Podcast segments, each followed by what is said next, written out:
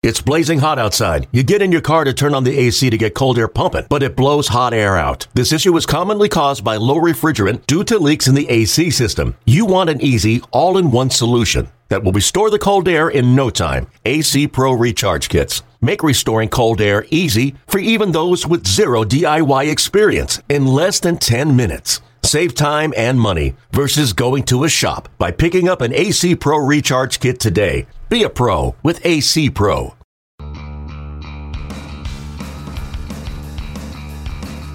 You're listening to MLB.com Extras, brought to you by MLB.tv. It's baseball everywhere. Hi, everybody. Welcome to MLB.com Extras. I'm Matthew Leach talking Atlanta Braves with MLB.com's Braves beat reporter, Mark Bowman.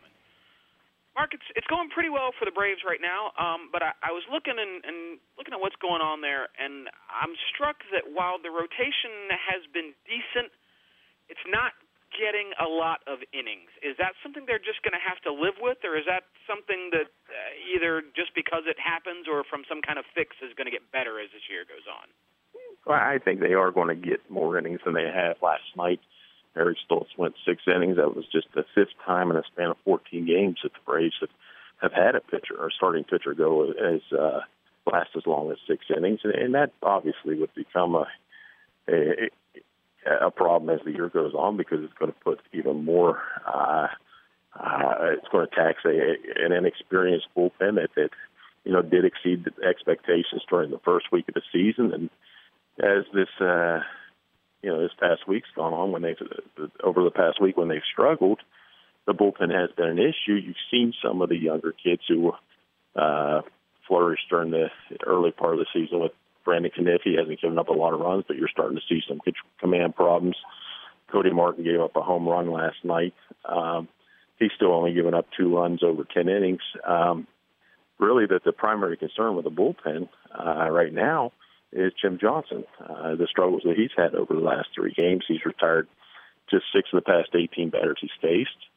Yeah, he might have, you know, maybe there was, you know, some some bad luck, however you want to call it, you know, last night. But at the same time, you know, here's a veteran pitcher that's, that's got to be able to, uh, you know, perform better than he has. Uh, you know, especially with the the guys that are sitting behind him in that bullpen. You need Jason Grilli, Luis Avilan, and, and Jim Johnson to uh, uh, shine in their roles. And right now, Johnson is is uh, uh, provided us, you know, somewhat of concern. Yeah, I mean. That can't be a big surprise, right? It's.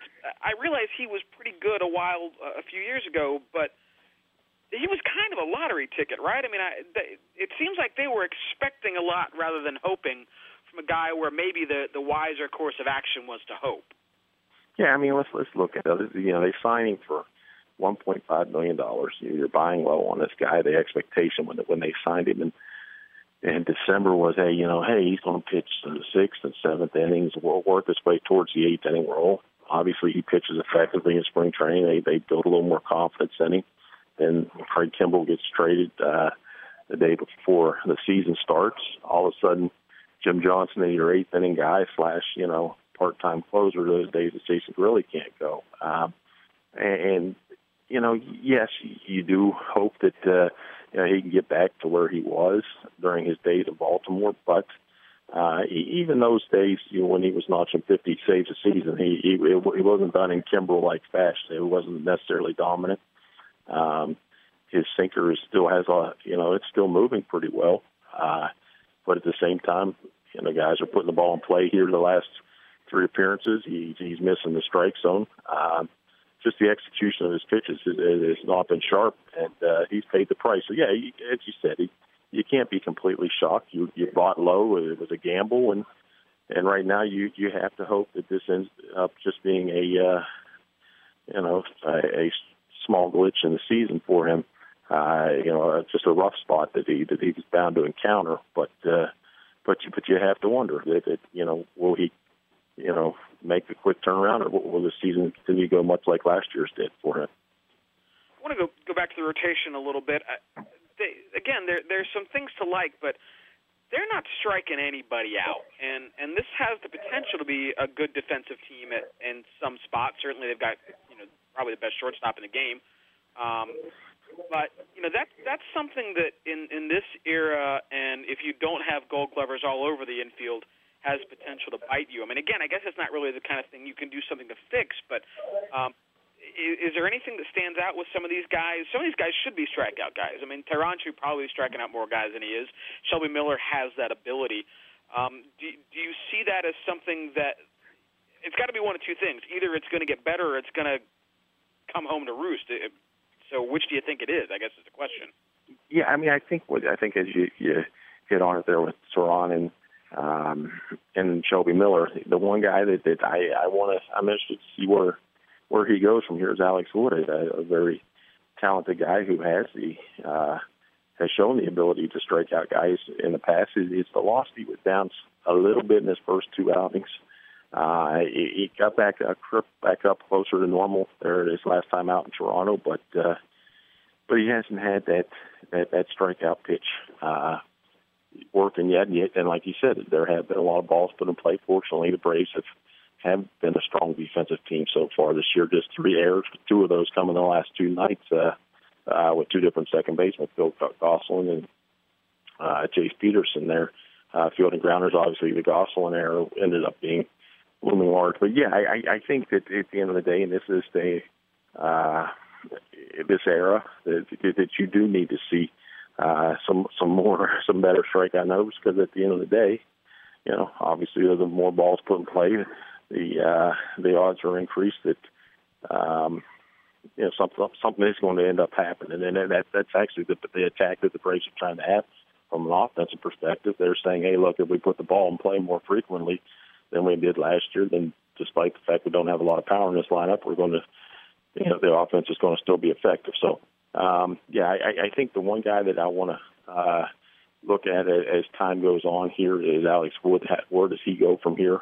Um, you know, does the velocity stay right there? You know, one thing you have to remember is he missed his last start of the year last year. It was probably just a uh, minor, uh, you know, some some forearm stiffness there.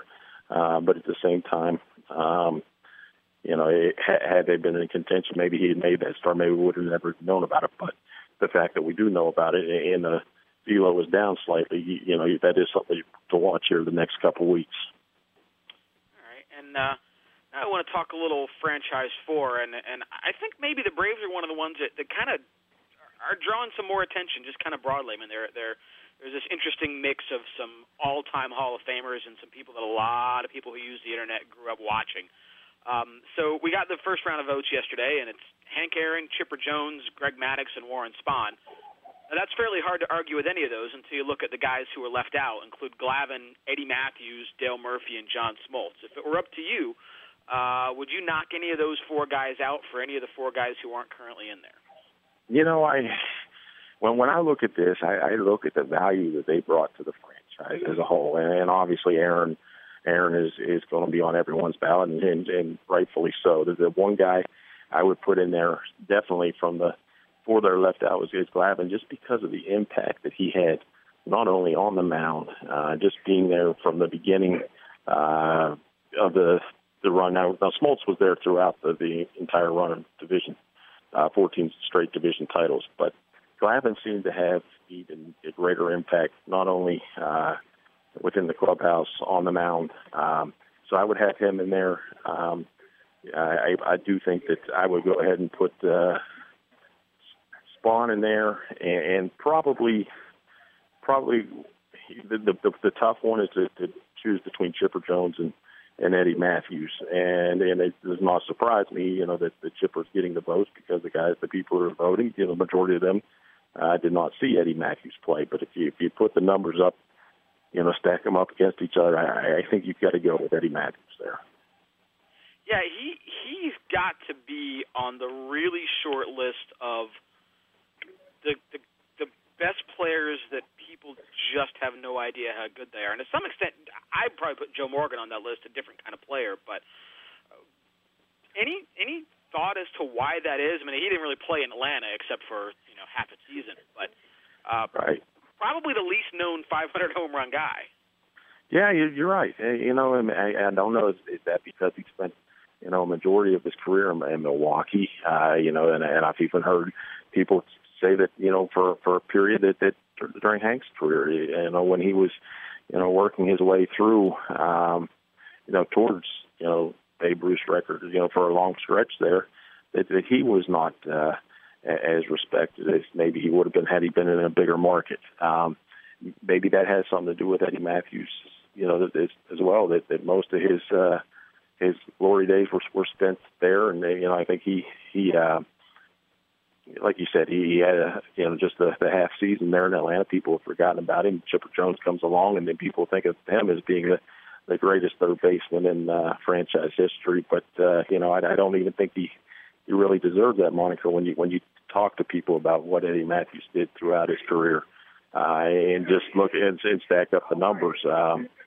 I, I I don't know. Uh, I don't know if it's going to help him here in the franchise four voting, but I, you know, those who who did uh, have a chance to watch both of them, I don't think they're going to argue against Eddie Mathews as being as having had the better career. Bowman, thanks for taking some time to talk here on MLB.com Extras, and thanks everybody for listening. MLB.tv Premium, the number one live streaming sports service, is celebrating 13 years. Watch every out of market regular season game live or on demand in true HD. Real time highlights, live look ins, pitch tracking widget, and more. MLB.tv Premium includes a free At Bat 15 subscription. Watch live baseball on over 400 mobile and connected devices. Watch at home, in the office, or on the go every night on every device. Blackout and other restrictions apply. Visit MLB.tv for details. Okay, picture this. It's Friday afternoon when a thought hits you. I can waste another weekend doing the same old whatever, or I can conquer it. I can hop into my all new Hyundai Santa Fe and hit the road. Any road. The steeper, the better. Because my all new Santa Fe is available with HTRAC, all wheel drive, so I can hit the trail without a worry in the world. Heck, with three rows and best in class rear cargo space, I can pack the whole family in with all our gear.